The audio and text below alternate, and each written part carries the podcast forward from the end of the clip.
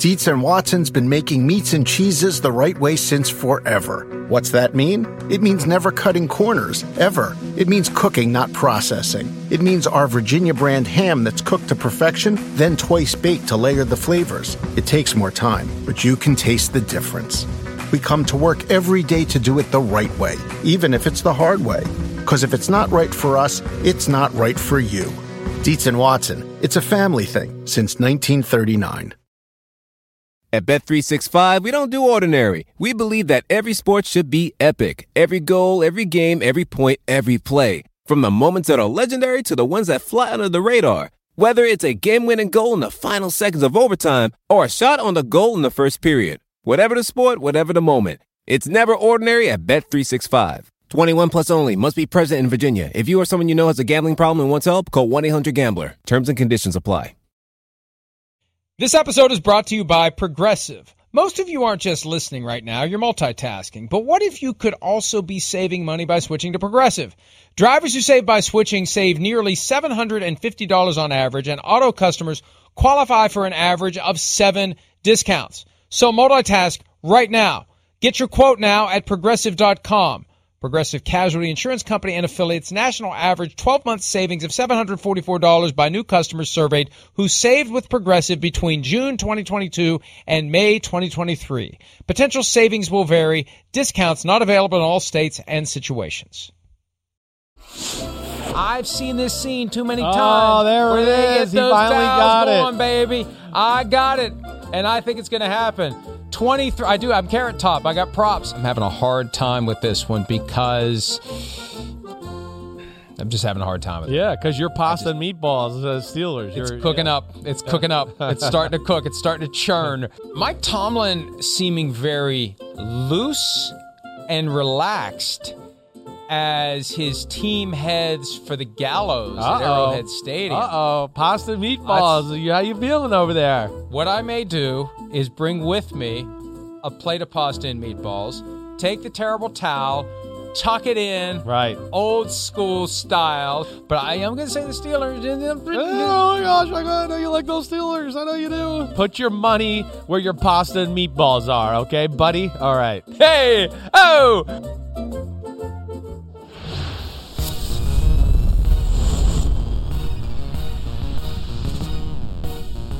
Thursday edition, PFT Live. Plate of pasta and meatballs with the salad on the side. If the salad is on top, I send it back. Good morning, Christopher. Boy, you got a haircut, dude. I got one. Yeah. Are you going shorter, or is nature taking care of that for you? Well, I can't quite figure it out. I'm sure it's a little bit of both. I think both is happening at the same time. I do think the guy went a little shorter on the side than usual. So that my wife even said that to me last night. Now, nature, I mean, you can go any shorter. You've definitely got the French fried taters look today. The French fried taters. And then this part, hey, yeah, I mean, you know, my forehead is slowly growing into a 5 head, and at some point, I guess it'll be a 6 head. But yeah, you know, I'm fighting time a little bit there. Yeah, but it is a little tight. See, I wanted to make sure I look good. It's a big weekend. We're on TV Saturday, Sunday, national TV. I mean, come on, NBC playoff games. I got to make sure I look good. Keep it tight. You know, it can become the 6 head, the 7 head, the 8 head, and then suddenly it become a 4 head again, or maybe even a 3 head. You never know how that works. Right. Now, on a Thursday, I'm always interested on how do we choose between the West Virginia zip up or the PFT zip up. That's where I love it. I know he's no, it's one of the two that's coming out. Or there's the Steelers occasionally that pops out too. No, I don't have a Steelers. I have Penguins. I haven't worn the Penguins one. Oh, it's the Penguins one. You're right. That's what it is. I've shied away from the NHL zip-ups now that NBC no longer has an NHL rights, frankly. I mean, you know, I was trying to support the team. Guy. I guess I got to get some Premier League zip-ups. Hey, folks in the UK and Ireland, send me some Premier League zip-ups, please. Okay, we don't need to see that. This was just the closest one. This was the closest one. But now, if I don't, you're going to be disappointed. Of course I will. I feel like I have to do it. You have to. So it's not. You have to. That's exactly right. If you come in with something else on a Thursday, I'm going to make fun of you, and we're going to have to talk about it, and I got to question it. Yeah, don't let the pressure get to you. This is your look. This is your Thursday look. It may be a little gamey. It may be. I think it needs a wash. Oh, it's one of those where like you wore it like 2 Thursdays ago and threw it on the couch, and it's been there since that like 2 Thursdays ago. And now you're like, yeah, it's Thursday. Let me brush it off. Is that how we're doing it in the Florio household?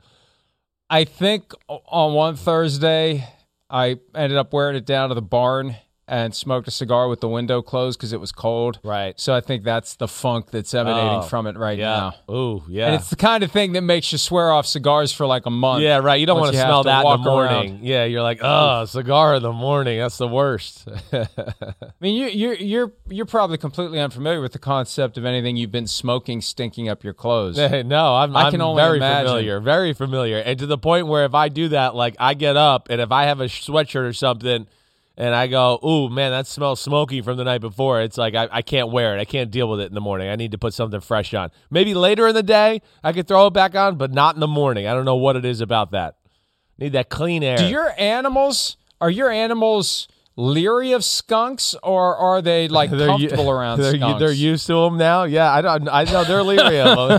They're leery. I think they've differentiated between my skunk and the real skunk. All right, let's get into the game that many believe is the skunk of the weekend on Sunday night. 12.5-point favorites are the Chiefs over the Steelers. Although, as Big Ben would tell it, the spread is even larger than 12.5. Here is Large Ben from yesterday, seeming even more loose and relaxed than his boss, Mike Tomlin, from the day before. I would assume as a group you understand that, we probably aren't supposed to be here. We're probably not a very good football team. We're out of 14 teams I think are in, we're probably number 14. We're double-digit underdog in the playoffs. So let's just go play and have fun and see what happens. I mean, we're probably 20-point underdogs, and we're going to the number one team that's, I know they're not the number one seed, but they're the number one team that's won the AFC the last 2 years, arguably the best team in football. We don't have a chance, so let's just go in and play and have fun.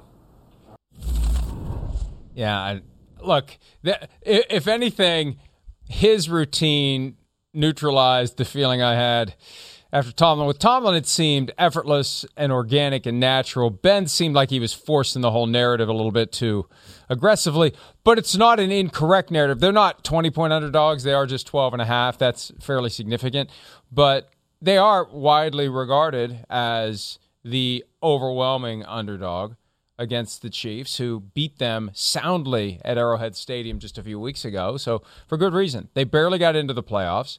It felt like they weren't getting in. It felt like the Raiders and the Chargers were settling for a tie that would have sent them both to the postseason and sent the Steelers home while Mike Tomlin slept in his home. But it to me remains a powerful vibe that they, even with Ben Roethlisberger's best efforts to ham it up, it's still real. That is the vibe. That is the attitude. They do have nothing to lose. Nobody expects them to win.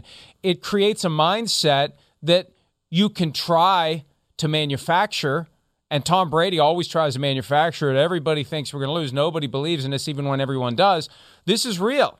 This requires no magic trick. This requires no suspension of disbelief. It's real in the locker room. They know that no one expects them to win. 100%. I mean, yeah, they do. It will lead to them, rallying together and, being able to be like a, a dog trapped in the corner a little bit where, yeah, they want to get out and fight and prove people wrong. I mean, again, I don't expect them to win the football game. I don't. For a lot of the reasons Big Ben just talked about, I do think the Chiefs are a better football team. You look at the first matchup and you just go, oh my gosh, it's so one-sided. But it is the Steelers, who I've also thought there was like 4 other games in the last month that they wouldn't win, and they did, and they just hang around, and they just kind of stay around and wait for you to make a mistake or slip up a little bit, and they take advantage, and now all of a sudden you look up and you go, what? They're within 3 or they're up 3. That's what they're looking for, that type of game where they can kind of just hang in there a little bit. And then maybe TJ Watt does catch Mahomes slipping or running around the pocket and hits him and strip sack fumble. Maybe they do catch, the Chiefs on a day where, hey, that the disease of turnover gets them once again that we saw all through the year. Tyreek Hill trying to catch RPOs over the middle. The ball pops in the air, interception. So that's why they got to fight, keep believing in this, and realize that, hey, it only takes a few plays to swing the momentum and make it a really even, close football game. But as far as, what I would think, I think the Chiefs are the better team. And I do expect them to win the game. I want to say they're going to control it. I don't want to say dominate or blow out, but I expect it to be around that 10-point victory, somewhere in that range for the Chiefs football team. I do. So it sounds like you may be tempted to pick the Steelers to cover when we do our... Maybe. That's where I got to think about it. But I'm certainly going to pick the Chiefs to win the football game. Just the way it looked the first time, Mike, the way the offense of the Chiefs moved the ball, it was just all too easy. The Steelers' defense, it's, that to me, they can't stop the run. They play a lot of these true zones that are not good against the Kansas City passing offense. They got to change it up. I mean, this right here, this is a great pass-protecting offensive line for the Kansas City Chiefs. That negates one of the good things the Steelers have, which is a great pass rush. But man, it's not as great against this group up here, which is one of the best in football, with Orlando Brown and Tooney and the rest of the group there protecting Mahomes. So that's where they're going to have to find a different plan of attack a little bit, because it was just too comfortable for the Chiefs. Yeah, Mahomes was comfortable. They were able to throw little short passes like that, slants like this, can't make a tackle, ran up the middle for 5 and 8 yards at will whenever they wanted. So that's where I certainly think that's where it begins. The Steelers' defense approach, they're going to have to take more chances, maybe even play a little bit more man-to-man than they like. But I think that it's definitely going to have to be something outside the box of what they normally do if they want to pull off the upset. And look at how patient Patrick Mahomes was when facing the Steelers, and this was the culmination, Week 16, the 8th straight win for the Kansas City Chiefs, after they had fallen into their hole and recognized and accepted and fully embraced the idea that they need to be patient, that they need to take what is available, they need to take what the defense is giving them, and the Steelers gave it to them all day long. I mean, the Steelers aren't going to come from behind. No, the Steelers aren't going to wake up at 27-10 and all of a sudden rattle off touchdowns. The Steelers are going to have to get lucky early on with an unexpected uppercut that knocks the Chiefs a little woozy and makes them realize they're in a game at a time when no one expected them to be in a game. And then the Steelers have to continue that. It can't just be one lucky punch. They've got to get one lucky punch and then one more strategic jab and then maybe a little right cross. Right. And just keep the Chiefs on their toes all day long and hope at the end of the day they have more points on the board, that they stop Patrick Mahomes when he has the ball in his hands and an opportunity to win the game late. But we've seen it enough times this year, dating all the way back to Week 1 in Buffalo, when no one would have dreamed that the Steelers would have gone in there on the first day at Bills Stadium with fans after last year. What a great year it was. I think they managed to wedge some in for the playoff game that they had at home against the Ravens. But other than that, this was the homecoming. This was euphoria. This was people jumping through card tables. And the Steelers did that. Block punt, just something happens in every phase. Block punt, strip sack, fumble on Josh Allen. Yeah, right. It can't just be the offense, and the rest of the team knows that. And it's really that simple. And Chris, we can go through the history of playoff upsets where we're like, what the hell just happened? And sometimes the reaction is we should have seen it coming, and sometimes there's no way we could have seen it coming. What the Browns did to the Steelers last year at Heinz Field, no one saw that coming. No, I assume we had that game on NBC. I assume that we did the full across-the-board Steelers logo picks. I can't remember anybody picking the Browns to win that game. Nobody thought the Browns were going to win that game. Nobody did. No. Now, that was fluke, and before you knew it, it was over by the end of the first quarter.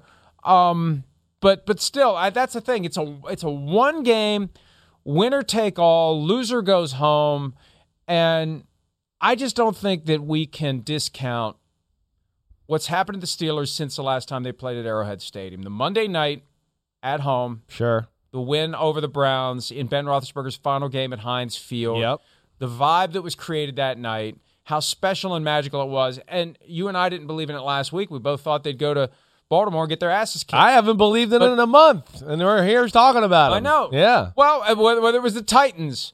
Yes. Right? The Ravens the first time. The Ravens at home. Yes. Right.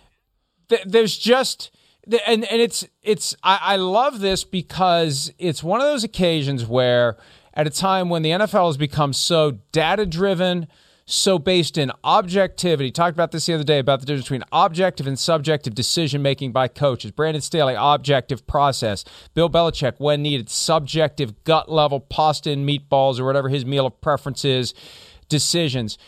The Steelers are the full embodiment currently of the idea that sometimes you just throw everything out the window and go play football. Yeah. That's why I'm struggling with this.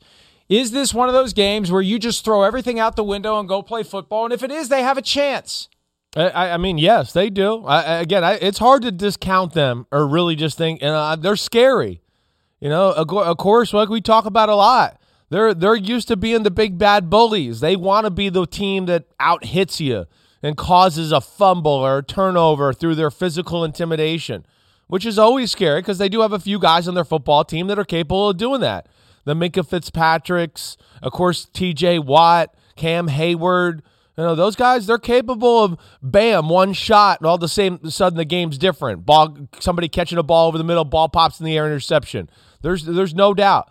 But I do think this is a different animal. This is different to me than last year with, like, the Steelers versus the Browns. I mean, this Chiefs team, I think, is better than the Steelers from last year. You know, this is there's some real matchup issues in the football game that I look at to where I just go, where can the Steelers make it different? You know, now you brought up some good stuff there. Yeah, they're desperate. Well, they need the special teams to show up. I don't know if that means you get ready for a fake punt, something like that. There has to be some sort of, you know, advantage given to their football team that way, whether it's the turnovers, a big punt return, a punt block, something of that. A little bit outside the scope of the normal football game.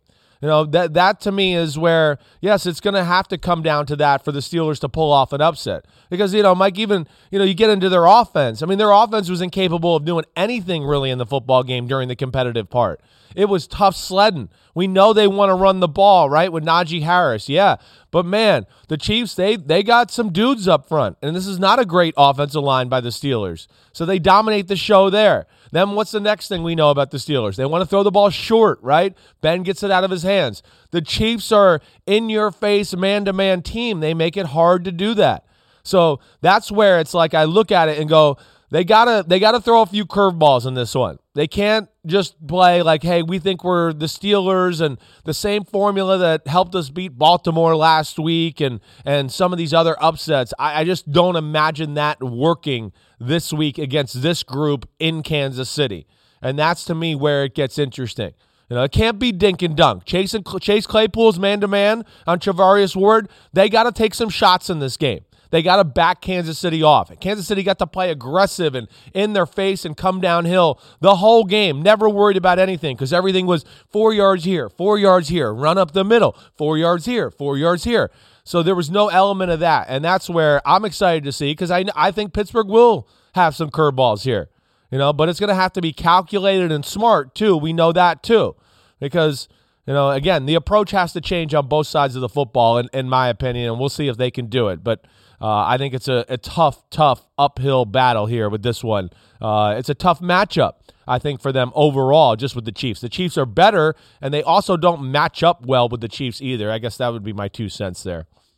Since 2019, the Kansas City Chiefs have had one postseason loss. It came in a game during which Patrick Mahomes was continuously harassed and chased. Remember, he had the toe problem that made it easier for the Tampa Bay Buccaneers pass rush to get after him. The Steelers, when placing Mahomes under pressure, forced him to go 0 for 6. The problem is he was only under pressure 6 times. That's the problem. When he had a clean pocket, he was 23 for 24. And when they tried to blitz him, the problem was he was 6 for 6 for 75 yards and 2 touchdowns. Right. So what do you do to generate pressure on Patrick Mahomes without blitzing him? Well, that's where... You know, that's where the approach definitely has to change on that side of the ball. You know, first off, I talked a little bit about, like, You know, the Steelers, they're not like, you know, here you go. You see a four-man rush. It's basic coverages here. Okay, they do a great job. This is to me, that's the kind of play we need the Steelers to make if they want to pull off the upset. You know, yeah, TJ Watt, Cam Hayward and company, they're going to have like, you know, game of the year type of performance to pull this off. There's no doubt because, you know, you want to give the illusion of blitz. All right, there's two things that jumped out to me after watching the game around the first time. Pittsburgh, too simple with the coverages in the back end. You know, just basic zones, basic coverage. Mahomes and company felt so comfortable, and it was just bing, bong, boom all day long. And then, of course, we talked about their run game. The Steelers got to do some, again, the illusion of complexity where, hey, we don't blitz. It's two guys blitz here, two guys drop out here. We're playing man, and we got two guys looking for crossers, whatever it may be. That's where it's got to be a little bit. But I don't think they can just sit back and play zone defense and think, oh, Mahomes will mess this up or do something that way, or our pass rush will get there, and that'll be the difference in the game. I don't think that's going to work in this one. You know, the Chiefs and Mahomes, he's become more patient. You know, they are a great pass protecting team. So, to me, they got to take a few more chances on the defensive side of the ball. I would think they'd have to play a little bit more man-to-man. And like I said, try to find ways to pressure with four, maybe five at times, you know, without compromising coverage in the back end too much. That's going to be the challenge, is finding that balance of risk-reward of how they want to do that. Because like you said, when he was pressured, yeah, it's... You know, again, they have the guys that can kind of contain him and make him throw it away, and it could be a win. But it's just too few and far between at times, and that's where they really, you know, fell behind the eight ball with the score and being blown out there. T.J. Watt was neutralized in the last matchup. No quarterback hits, no sacks, no anything. A tackle. Nothing. No. That's it. One tackle. I'm glad you said what you said, because it was shades of the old zone blitz, and I continue to be fascinated by the defensive fronts we saw this year from the head coach who got fired on Monday by Stephen Ross. Right. When you have seven guys arrayed across the line of scrimmage and you don't know who's coming and who's dropping into coverage, I feel like they need something like that where Mahomes has to think for an extra half beat, right? Where Mahomes isn't quite sure who's going to be clogging that lane where he's trying to hit somebody underneath, and he isn't quite sure who's going to be busting through to try to disrupt him and put him on his ass. The old-fashioned, let's hope to get pressure with four guys, that plan isn't going to work from the traditional four. Right. It's got to be, I think, an exotic front where it's both complicated and simple, if that makes any sense whatsoever, because the guys have to ultimately run it. You've got to be able, from time to time, if you're Cam Hayward, to drop back 5 yards and clog that underneath route. You got to be able to do that to make this work. Right. You got to have defensive backs who can spring up to the line of scrimmage, disguise what they're doing, and then make a beeline for Patrick Mahomes and try to track him down and knock him down before he can make something happen where he spots the mismatch on the back end.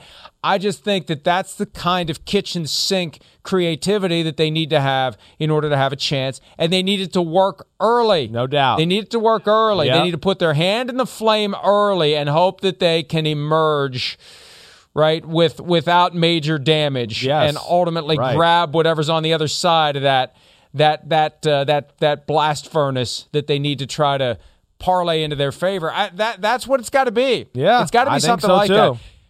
And that's why on game plan day, when Mike Tomlin's meet with the media, and he's as loose as I've ever seen him, and as relaxed as I've ever seen him. I would like to think that one of the great coaches in the NFL who was given a gift, an opportunity, something that at times throughout the course of the 2021 season, he probably assumed was not going to happen at all, right? And that's another question. How do great coaches hold back wrinkles for the postseason? 17 games, you got something you're holding in your back pocket that you devised in the offseason that you're going to wait to unleash Kraken style when you need it in the playoffs. Do great coaches do that? No, they don't, but they're willing to go that. I don't think they hold it back. They don't have it and go like, wait, we got this in week 12. We figured this out. Let's hold it for the playoffs. What I do think happens at the playoffs, though, within the realization of like, hey, it's win or go home, and wait, we're playing a team that is better than us, and they cause some issues for us. We got to take some chances or maybe call or draw up some defenses, to your point, to like what you were saying, that we don't normally do. And that's where I always look at the team who lost the first matchup. They have the advantage in the second matchup from the schematical standpoint. You know, the first team, of course, is going to come – the team who won the first matchup is going to come away going, wait, let's just do a lot of what we did in the first matchup. It worked great, right? And they add a few plays. But they, again – they don't know what's going to come from the other team and the adjustment in the second matchup. So that's where they're at a disadvantage. And, of course, the team that lost knows, they sit there and watch the film. They go, well, we can't do this again. We got to change the approach. There's no doubt. And that's where, yes, to what you were talking about with the defense and the scheme, that's where they're going to have to do some things, some creative, you know, to try to find ways to expose the pressure, the protection. You know, hey, we're blitzing over here, and the line slides over there. Those two guys drop out, two guys come over here, it's a four-man rush, and hey, we got one guy free, and it was a four-man rush. They're going to have to find ways and keys in the Kansas City offense to kind of get those type of advantages, let alone, like you said, you know, do some things in the back end that are a little unconventional that make Mahomes just go, wait, I'm going to throw it. Oh, no. And then maybe he dances around the pocket a little bit and gets hit like he did against Steelers the first time around with Alonzo Highsmith, and now the ball pops in the air. That, to me, is the Steelers' advantage. But this first matchup, it was way too vanilla, and the Chiefs were way too comfortable. He got to come up to the line of scrimmage and go, oh, it's this coverage, blue 45, set hut, oh, it's still that same coverage, let me just deal it out. And you know you're not going to beat the Kansas City Chiefs like that unless you just have absolute supreme talent. You know, like we saw the Bucs last year. They could do that because they were just like, hey, we're that awesome. You know, the Steelers are not that defense this year, so they need, you know, some creativity and some curveballs that the Chiefs aren't ready and prepared for this weekend. You almost uttered Kansas City with some creativity. I did. I added a little SH one of the in words. There. I know. I still haven't checked the tape. Somebody from the UK who watched the show yesterday on Sky Sports asked me if I muttered an F word under my breath at one point during the show. There's a question as to whether or not you did. I've yet to hear anything from anyone who has any. I think I did when we were doing the McVay segment, right? And I think when McVay was down on the sideline or down in the end zone running, and I was kind of imitating like what the other coaches would be saying if they saw that on a regular basis. And I think I might have lowly muttered a bad word. Yes. I'm looking for the email I got where somebody asked me yesterday, I can't find it, whether or not I under my breath dropped an F-bomb, and we were talking about one of the various dysfunctional teams in the National Football League. Let me ask you this then. Yeah. Separate from the question of whether or not Mike Tomlin has held something back that he hasn't used all year long, is there any merit to the idea that when they went to play the Chiefs day after Christmas, Week 16, mapping out their path to the postseason, recognizing, you know what, if we get in, there's a pretty good chance we're going to be back here again in a few weeks. Maybe he held some stuff back. Maybe he went vanilla. I mean, I don't want to go too deep into the weeds with how he may be thinking, but he probably didn't expect to go win in Kansas City. No. Given the way the team had been playing on the road, I think he knew that he had a very difficult needle to thread to get to the playoffs, and it was probably not going to happen anyway. But if it does happen, you're going to have to go back there. How much do coaches think about that in a late season, regular season game, knowing there's a chance we're going to be right back here in a single elimination game? Sure. Do you hold stuff back in the late regular season? Yes. If you know you're in the dance already, right, then yes, I would say so. Like if the Steelers were like, wait, we know we're going to be in the playoffs and we're a 5 seed sitting here in week 6, then maybe you do, and you maybe hold some things back. But I don't think they were in the position at that point to hold anything back because they had a win. You know, at that point, you know, again, they were fortunate that some other teams lost, and it kept them alive here in this conversation that weekend and of course the next weekend in week 17. But I don't imagine that being the case for this one because, again, they were in a desperate spot, you know. But so now, but at least now they have the chance to look at what they did and go, wait, all right, you know, hey, we got to do this crazy blitz like we're talking about, drop out, do this. We might have to void a little area out here, but we, through our studies, realize they don't throw the ball over here a whole lot. So we can, so maybe a little cheat coverage in here a little bit to the area they throw. They're going to have to come up with game plan specific things of that nature, if that makes sense, Mike. And I think you hit it spot on too. You know, the zone blitzes, the illusion of, hey, there's a lot of people coming and, oh, wait, it's still only 4, but we thought, oh, it was 6, and now we kept extra people in the block, and now we only got 3 guys down on the route, but you still got 7 people covering. That's what a lot of the great defenses are doing in football right now, to your point with Brian Flores. People have stolen that idea. And you watch the Bills or the Patriots on, you know, third downs or passing situations, other great defenses in the sport right now, they're all dabbling in that, what you talked about. And I would imagine we see some sense of that a little this weekend with the Steelers because, again, they got to do some things that are a little unconventional and take some chances if they want to pull off this upset. And the ultimate example of how the turntables can turn from the late regular season into the postseason, the Jets fan who's producing the show today reminded me at one point that the Patriots beat the Jets 45-3 late in the 2010 regular season. They got together again, same field, postseason. Jets won 28-21. It was the record for the largest margin of defeat ever avenged in the postseason. Lost by 42 points and turned around and won it. And to your point, you know, what we're talking about here, what happened? That playoff game, Rex was doing crazy crap, and people were dropping and blitzing, and you didn't know who was coming, and the Patriots couldn't figure it out, and Brady ended up being on pressure and couldn't quite figure out where to get the protections, and it was that kind of game. Like, very similar to what we're talking about right here with what the Steelers got to do, you know. And again, of course, there's going to be risk doing this too.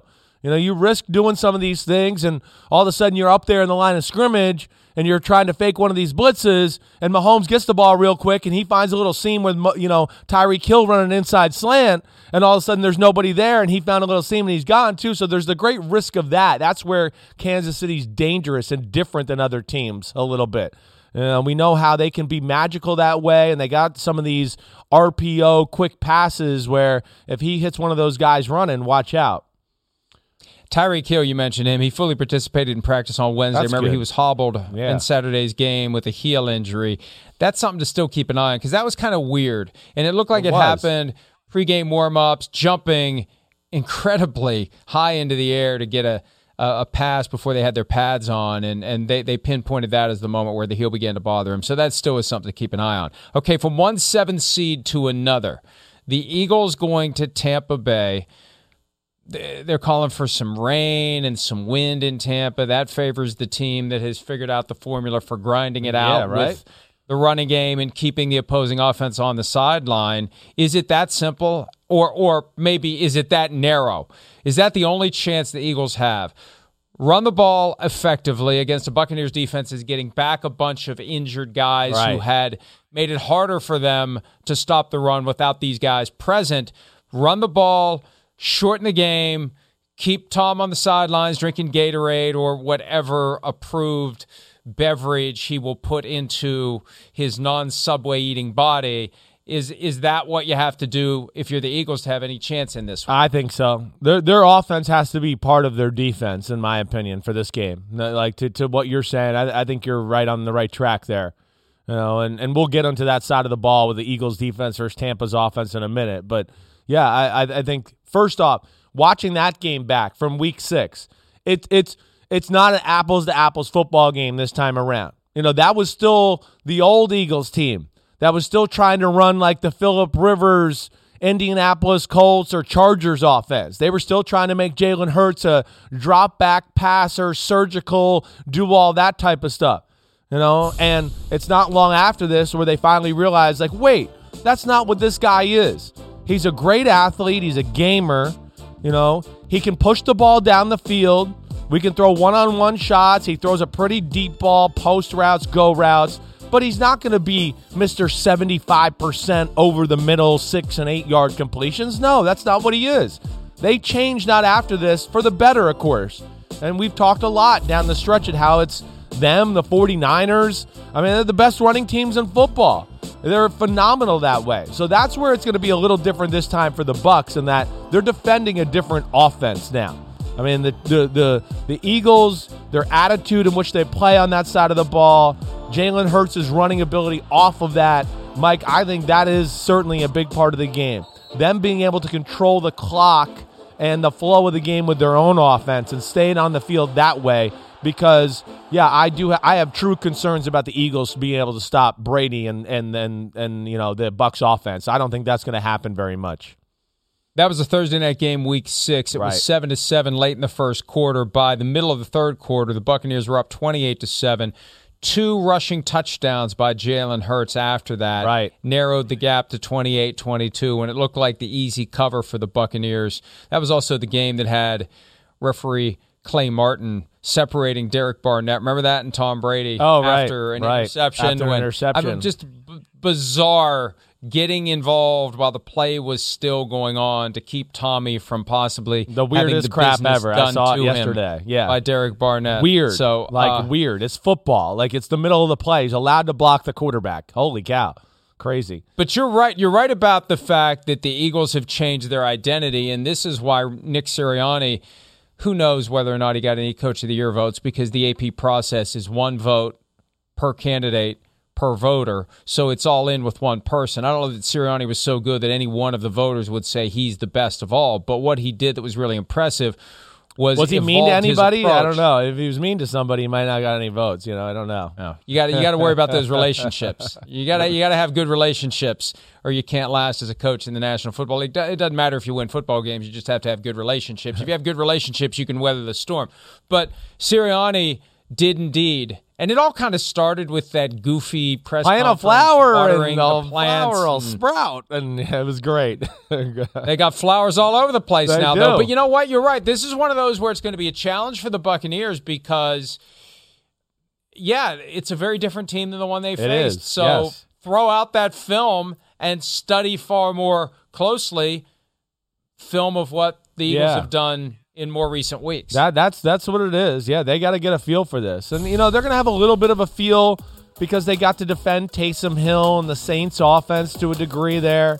So there will be some carryover for their football team. But this is a different animal. It really is. And the fact that, hey, Jalen Hurts, of course, is a talented runner. But this offensive line is, in my opinion, it's top 2 or 3 in the game right now. And that's what I'm excited to see. You know, Convita Vea, Sue, JPP sounds like he's in the back, Shaq Barrett, you know, their ability, what can they do? We know they're so great at stopping the run. You got linebackers like Devin White, who are certainly great in space and can run sideline to sideline. But I haven't seen really anybody slow down this Eagles running attack as of late. And then add on to that, Mike, you control the clock, first down, you're running the ball. You know, now where it could play into their hands as well. And this is where the Eagles are, this is their formula, and this is where they're dangerous. You go, oh man, we got to do something to stop the run. You know, they're just pounding us into oblivion here. And now it becomes man-to-man outside, and they got guys on the outside that are going to be able to win. Hey, Devontae Smith he's got superstar qualities. Him one-on-one. Quez Watkins, another guy, can run by you and go up and catch 50-50 balls. Reagor can run by you. Not big, not going to catch 50-50 balls, but that was part of the first matchup too. You know, 2 of those scoring drives you talked about just a few minutes ago, they were set up by big pass interference calls where, you know, they caught the Bucs in a situation where their corners were on an island and he threw it up and they interfered. So those are certainly ways where they're going to pose problems for this Buccaneers defense. But just, we haven't seen the Bucs with a healthy defense really ever be run on to a degree where you go, whoa, this is concerning, or whoa, they're going to lose the game because they're being dominated that way. I've never really seen that. The Colts did about as good as I've seen It wasn't the Colts. It was somebody else late in the year I'm blanking on. But that's going to be something to watch out. Maybe I'm thinking of Josh Allen and his running ability and what he did, which is another thing, of course, that could carry over to this game with Jalen Hurts. And the Tampa Bay offense, it really has changed throughout the course of the year. Back when these two teams got together, Rob Gronkowski was recovering from the rib injury he suffered in Week 3 against the Rams. Antonio Brown had his last big game before he was gone for 10 weeks with an ankle injury and then the fake vaccination card suspension. They've got Mike Evans and Tyler Johnson as their starting receivers. It's so weird to see that. Cyril Grayson, who was good against the Panthers, he had a hamstring injury last week. Who knows what he's going to do? Jalen Darden, Rashad Perriman, Scotty Miller. Now, Gronk is back, which is good, but it may very well be that the Eagles decide to do what they can to take away Gronk and try to get after Brady and take their chances with some of these guys, knowing that Mike Evans is going to be, the safety blanket if Gronk is covered. But it's not that diverse attack that we've seen in the past where you can just interchange all these different parts to the point where it overwhelms a defense. No. They don't have that quality because too many guys are injured. Leonard Fournette's back from injured reserve, but with a hamstring injury, who knows? Who knows how long it really takes to get a guy to 100%. Maybe it's a little wishful thinking to try to get him back as quickly as they did. But this offense, you think back to the Buccaneers of last postseason where it really felt like you never knew who was going to pop up and make a play. Remember when Tyler Johnson made the catch against the Saints and Tom Brady trusted everyone? Yeah. There's a different vibe now. He's gravitating more toward the guys with which he's most comfortable and not just spreading the ball around all over the place. Yeah, no, there's no doubt. They're a little different that way. You got a healthy Gronk, healthy Evans. That's a good start. We saw Scotty Miller, like to your point with Johnson, and we saw Scotty Miller catch a deep go route at the end of the first half against the Packers in the NFC Championship game. He looks like he's close to 100%, if not 100%, with the way he was running around last week against the Panthers. They're not as talented. We know that, but it's still a talented group that's going to pose problems, let alone we know they got a big, powerful offensive line. They do. And, they get away from running the ball at times to me. You know me, I'm one of those that's always said, like, I think the Bucs are at their best when it's, a tight end, two tight ends in the game, Brady's underneath, they scare you with smash mouth, and then he kills you with play action pass. I really think that's when they're the most dangerous. Mike, I know this a little bit like the last game we talked about. I don't know how good the Eagles defense is, right? The Eagles are one of those teams where I just want to make sure it's a top 10 defense in football right now. They sit at number 10, all right? And they made a turn, towards the second half of the year and certainly helped themselves out, with where they're ranked defensively. But is it real? That's my question. You see the stats here. Is it real? Okay, yes, the stats are a lot better the last 8 games. But if I told you that they were playing guys like Jake Fromm and Garrett Gilbert, and they got to play the Giants twice, and Trevor Siemian, and the Teddy Bridgewater, and got to play the quarterbacks they played, the teams they played down the stretch. There's no good offenses other than the Cowboys last weekend, and we know the Eagles didn't play their players. So I don't know how good the Eagles' defense is. Whenever they played a team that had a system and a quarterback this year, they got absolutely torn apart. I mean, Justin Herbert, Derek Carr, they threw for over 80% in the games when they played them. Brady in their first matchup. The Eagles never stopped them. They really didn't. I mean, in the second half, there was a 4th and 2 that the Buccaneers went for at midfield. There was a penalty that got them behind the chains. But look at this, Mike. Look at how open some of these guys are during this little highlight pack here. I mean, it's like wide open all game long. Nothing to disrupt Brady. Very plain and simple looks again to where I go, if the Eagles defense plays it like this, they just got no chance. There's too many players, too many good plays on the Buccaneers offense, and that's where I question the matchup and whether they can pull this off. Well, and Brady keeps making his decisions faster and faster. He knows he's going to be open before the ball's ever in his hands, and the window of getting to him is smaller than it's ever been. He knows exactly what he's going to do. This is a guy who's been playing quarterback in the NFL for more than half of his life. At age 44, he had over 5,000 passing yards, and a lot of it is he gets rid of the ball fast. He knows where he's going, but and they don't hit the quarterback. Philadelphia can't get after the quarterback. That's where it's like we get to Brady in that conversation, and like what you're saying, you're spot on. And then you get to a team that can't really get there and is not necessarily an exotic blitz team, to where I just go, this is where I get back to the Eagles offense has to control the game a little bit for the Eagles defense to that point.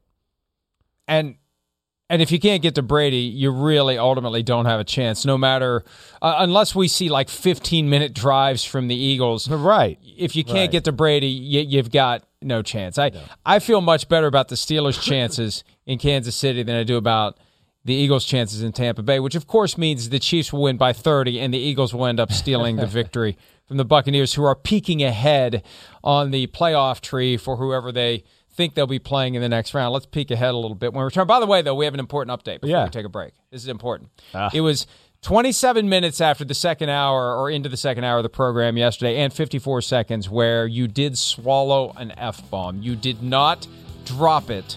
You managed to keep it from coming out. But to the trained eye, it was obvious what you were saying. When we return, we may drop a few F-bombs accidentally or intentionally as we talk about what's happening with the New York Football Giants as they embark on a search for a general manager and a search for a coach and a search for something better than what they've been for the last decade. We'll discuss that next on Pro Football Talk Live.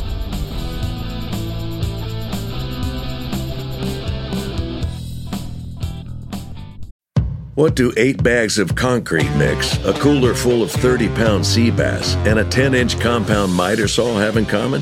They're all things that are easier to load in and out of the bed of the new F-150, thanks to its new available Pro-Access tailgate that's also a swing gate. The new 2024 Ford F-150, tough this smart, can only be called F-150. Available starting early 2024, Pro-Access tailgate available starting spring 2024, cargo and load capacity limited by weight and weight distribution. At Bet365, we don't do ordinary. We believe that every sport should be epic. Every basket, every game, every point, every play. From the moments that are legendary to the ones that fly under the radar. Whether it's a three-pointer at the buzzer to tie the game or a player that goes 2 for 2 at the foul line. Whatever the sport, whatever the moment. It's never ordinary at Bet365. 21 plus only. Must be present in Virginia. If you or someone you know has a gambling problem and wants help, call 1-800-GAMBLER. Terms and conditions apply. Everybody in your crew identifies as either Big Mac Burger, McNuggets, or McCrispy Sandwich. But you're the Filet-O-Fish Sandwich all day. That crispy fish, that savory tartar sauce, that melty cheese, that pillowy bun. Yeah, you get it.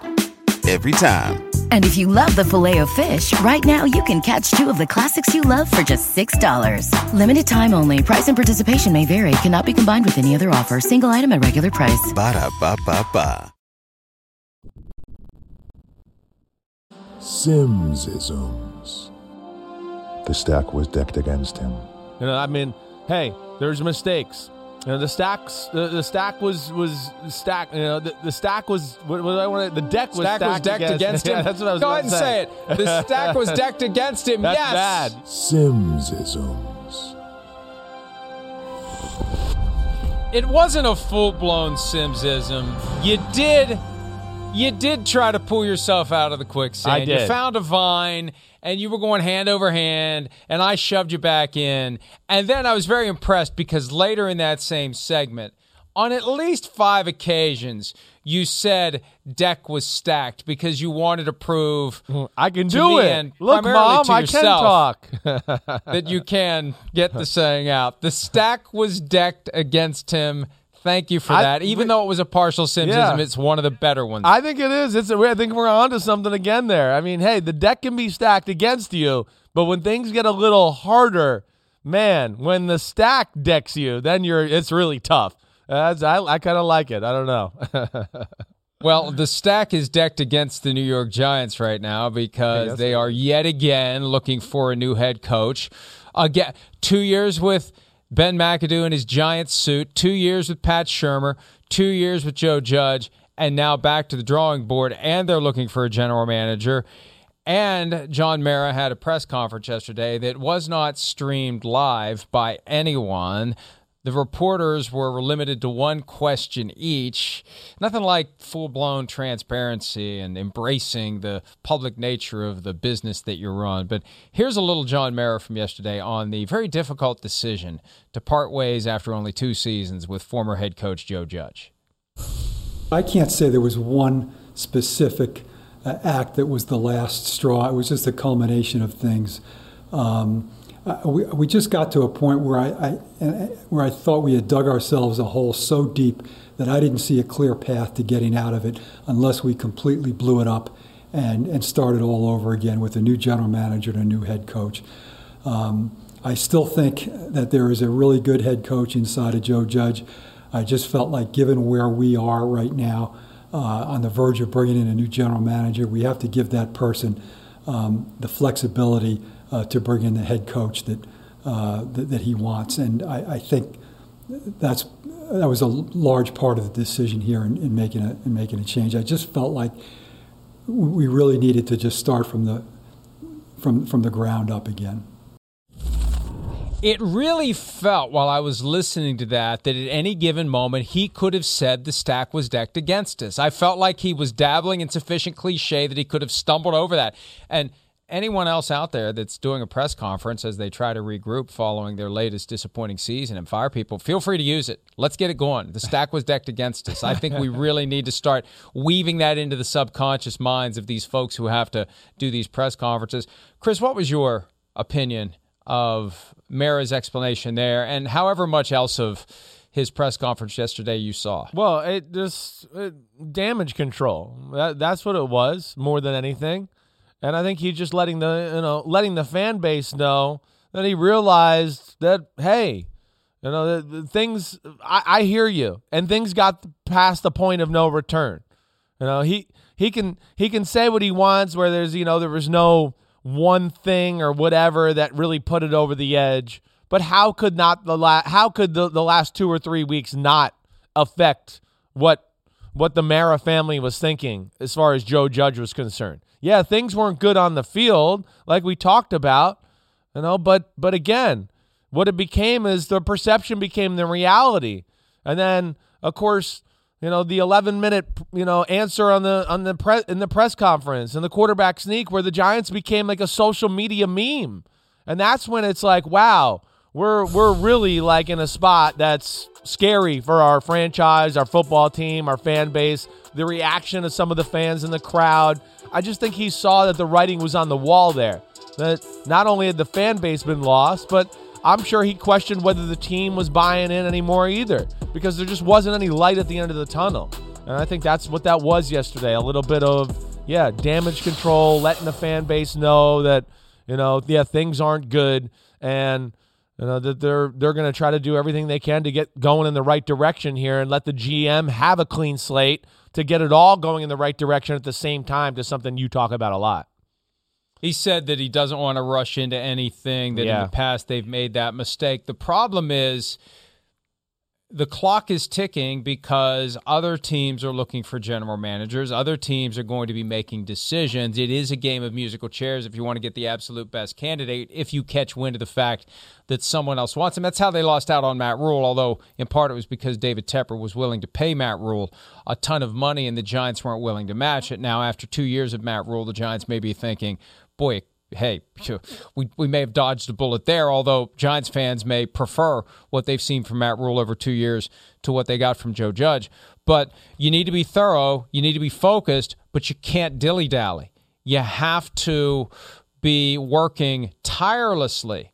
This has to be your top priority if your ownership of any of these teams that is currently looking for a general manager and or a head coach. You have to set everything else in your life aside. This gets back to the Stephen Ross comments from earlier in the week, the idea that you need to be all in as an owner of one of these teams. It can't be just some hobby, some toy, some game, something that you just kind of swoop in from time to time and get involved and then go back to whatever else it is you're doing. You need to be all in. And the Maras are all in. And the problem is, and this came up yesterday too, Chris, are they too all in? John Mara insisted that he and his family members don't have undue influence over personnel. I cannot reconcile that with the Giants.com front office page that shows, beyond the fact that John Mara is the president and chief executive, because there are plenty of presidents and chief executives that don't have undue influence over personnel, but when you scroll down and you see that Chris Mara, his brother, is the senior vice president,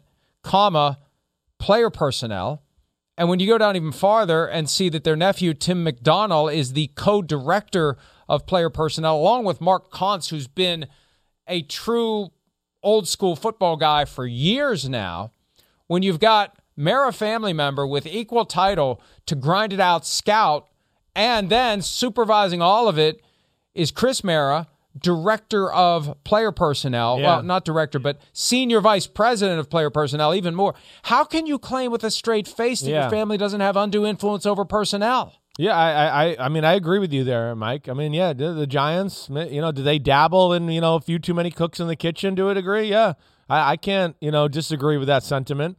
And to your point, you know, again, yeah, you know, you've talked about this a lot. Hey, somebody in the owner's family's talking about something in a meeting. You know, people aren't stupid. They're like, wait, that's the owner's, you know, that's the nephew talking, whoever. That's, you know, part of the family here. I got to listen. I think they're trying to tell me something about what they like or who they like here.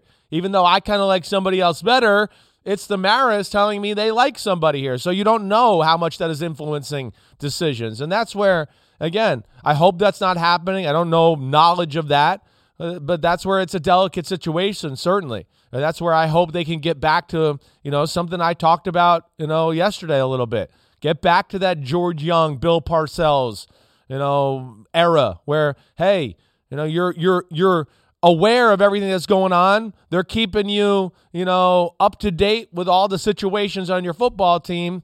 But you're not necessarily always sitting in the meetings adding your 2 cents to say, well, wait, I like this guy or I like that guy. That's where they got to be careful, certainly. And hopefully this is a step in that direction.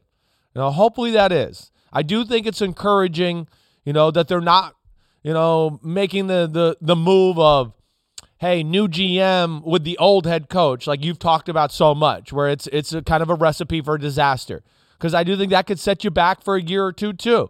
Because now, you know, new GM comes in, and of course he's got a guy like Joe Judge, and Joe Judge has a vision of the football team, so he gets a few guys that fit the vision of Joe Judge's football team, even though it might not be the vision of the guy he's got on his radar as his future head coach who wants to do things differently. And then that sets you back a few years. So that's where I think, again, the press conference was good yesterday, and he relayed that message to the fan base, that he didn't want to make that mistake there either.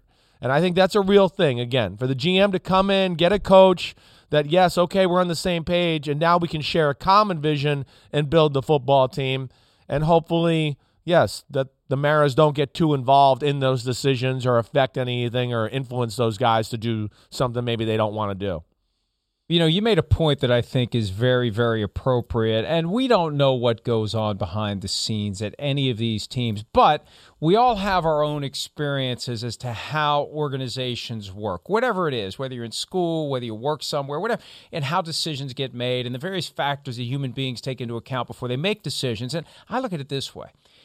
If I'm ultimately going to be judged on my performance by the owner of the company, and I have a lot of different ways I can go in the decisions that I make when fulfilling my obligation to do the best I can to advance the interests of the organization. And I also know that there's a lot of right answers, there's a lot of wrong answers. You never really know what's going to happen. But when you're in the process of making these discretionary decisions, if the owner's brother is in the room with you as you're considering your options, if right, the owner's nephew is in the room with you as you're grinding away, considering these options, anyone with any common sense is going to find a way to gauge what Uncle John thinks.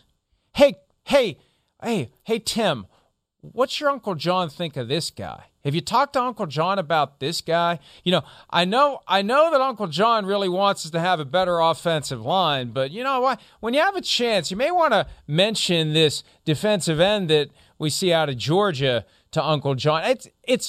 It adds a layer of interpersonal complexity that gets in the way of doing the job properly. Right. And that's a more tactful way to make the point that I made yesterday on PFTPM, where I kind of lost my eggs a little bit talking about the Maras and that they should just get out of it altogether. And if they can't keep their fingerprints off of it, they should just sell the team. And again, there's a sweet spot. Be there every day. Yeah. Make everyone accountable. But don't grab a big-ass spoon and go jam it into the stew and splash it around everywhere if you don't know what the hell you're doing. And to have, I mean, they necessarily are exerting undue influence over personnel by having two members of the family with major titles in the personnel department. By nature, it is undue influence over personnel. The mere presence of Chris Mara and Tim McDonald exerts undue influence just by the arrangement. Just by the arrangement. Oh, well, so what if they're not in there pulling rank or saying, I'm going to go tell Uncle John? Just the mere fact that they're there complicates the jobs that the people are paid to do. And I can't believe that they don't see that. I don't disagree with you. I don't. You know, again, I don't think they're the type of family that's overbearing or wants to be that way, in my experience. But I think your point's real. It doesn't matter. You're right. If I'm the GM of the Giants or in pro personnel and you got a family member in there and they say something, you feel the pressure of, wait, is that what they want? Wait, why are they asking me this question? You know, and again, the Maras, they're never going to let this go. They're not. This is the family business. I mean, they're the reason the New York Giants are the New York Giants is the Mara family. They're awesome in a lot of ways. But yes, this is an area where I think they got to be a little careful. There's no doubt about it. It's fine to have some of these people, you know, in meetings asking some questions that are appropriate to the football team. But they just got to make sure there's not, you know, like you're saying, crossing the line or influencing the day-to-day work of a GM or a pro personnel guy because, wait, he said something to me, and does that mean they want that or what? Or do they not like that I have this guy above this guy in my evaluations? That's where they got to be a little bit careful. That's where you got to trust your people that are working for you. You got to ask the questions. Wait, why do you like this guy better? Hey, wait, I saw this. Just explain this to me. I didn't understand that. That's fine. That's like, to me, you know, the Jones family. They dabble in that type of stuff. That's part of the job of being an owner and having your family involved. Hang on. Time out. Yeah. The Jones family would never come out and try to say with a straight face, we don't exercise undue influence over personnel. No, they've got a different way. You're right. They own it. Yes. They own it. Yes. They admit to what they're doing. And, they're in the playoffs right now, and the Giants aren't. So I understand, but I could also go. The Giants got 2 Super Bowls in the last 20 something years, and the Cowboys don't got it. Since the Jones took over, so you can go both ways in that conversation. I'm having a harder and harder time understanding how in the hell the Giants won 2 Super Bowls, 42 and 46. Well, because it goes back to what we're talking about. I think that's we hit this yesterday. They won the first 2 Super Bowls when Wellington. You know, the great Wellington Mara was alive, and they let Parcells and George Young run the squad. When they got to the second group of Super Bowls, Ernie Accorsi and Tom Coughlin were running the squad. And then, of course, I know Ernie Accorsi left, and then Jerry Reese was the GM for the two the other two, right? So then Jerry Reese, but they let them do their thing too. That's where I was getting to. I know I was blanking out on Jerry Reese's name there, but I think there was a line not being crossed at that time. At least it seems that way to me. Again, I don't know. I know everybody thinks I know these things because my dad played for the Giants. I don't know. I'm a fan too here. I'm just evaluating what I see, what I hear a little bit, but I certainly didn't have that feel during that time of my life. And of course, I was in the NFL that there was too many cooks in the kitchen at that point. I don't know. I mean, do you remember having that feel back then in the late 2000s? No. Right? No. So somewhere along the lines here, it changed. And I don't know if it's because, hey, oh, wait, we messed up. So now, hey, get more involved because we messed up. So I need you to help me. And then it's like more involved and more involved. I don't know where it changed that way. But to me, that's the difference, I think, a little bit between back then and right now.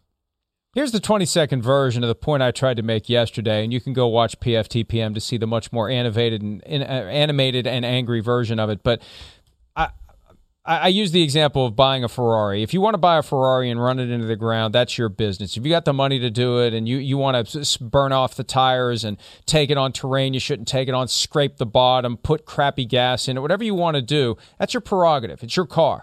The difference here is this is a Ferrari that hundreds of thousands of people care about. They're invested in it. And there's a greater obligation to all those people out there who want that Ferrari to be properly taken care of so it can go win races on the weekends. That's the difference. That's the disconnect between we own it and we'll do what we want and understanding the broader obligation to your paying customers that you have.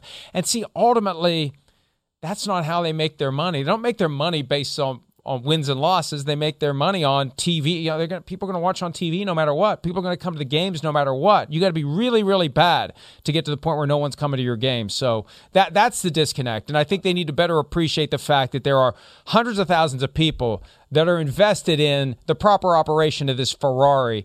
And just because your nephew always wanted to be a race car driver doesn't mean that he should be driving the race car. Yeah, that's basically my point. I get that. You know, I do. I totally get that. The one thing I'll say in defending this family that I have so much respect for, and I'm uncomfortable talking about it. I really am. I'm not even gonna lie. I'm not. I am. You know, this is a family that's of course been great to my family. And I see these people around from time to time. I don't want them to hate me, right? I mean, I like the Mara family. The one thing I can always say about the Mara family that I will never back down from, their heart's in the right place here. They want this thing to work.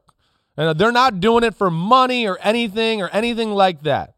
You know, they love the New York Football Giants. They love their fans. They want to make it work. They're obviously making some mistakes. And maybe, yes, like what we're talking about, evaluating themselves and how they're a part of the situation, maybe that's part of it. But it's not the things are not south because of, you know, heart being in the wrong place here. That's the only thing. I'm not saying they're malicious. I'm not saying they're running a scam. No, right. I know. I just want to make sure everybody, like, they care about this. It's not about just dollars or anything like that. We know the dollars matter. Hey. I get it. But this is the family business. This is the crown jewel of the whole Mara family. But, yes, they probably have crossed the line a little bit in how involved they are throughout the organization. There are plenty of things that I would very much love to do, and my heart would be in the right place while doing them. That makes me no less unfit to do them just because my heart's in the right place. So let's move forward. Joe Judge's heart was in the right place the day after he got fired. Oh, this is amazing. I love it. A lot of beer. He's going out swinging, baby. Yeah. It's, hey, $15 million for 3 years to not coach the Giants. I think you need more pizza, and I think you need more beer. Let's take a break. We'll take a look at round three for a couple of these playoff games where you've got division rivals who are getting together this weekend. We'll do that next year on PF2I.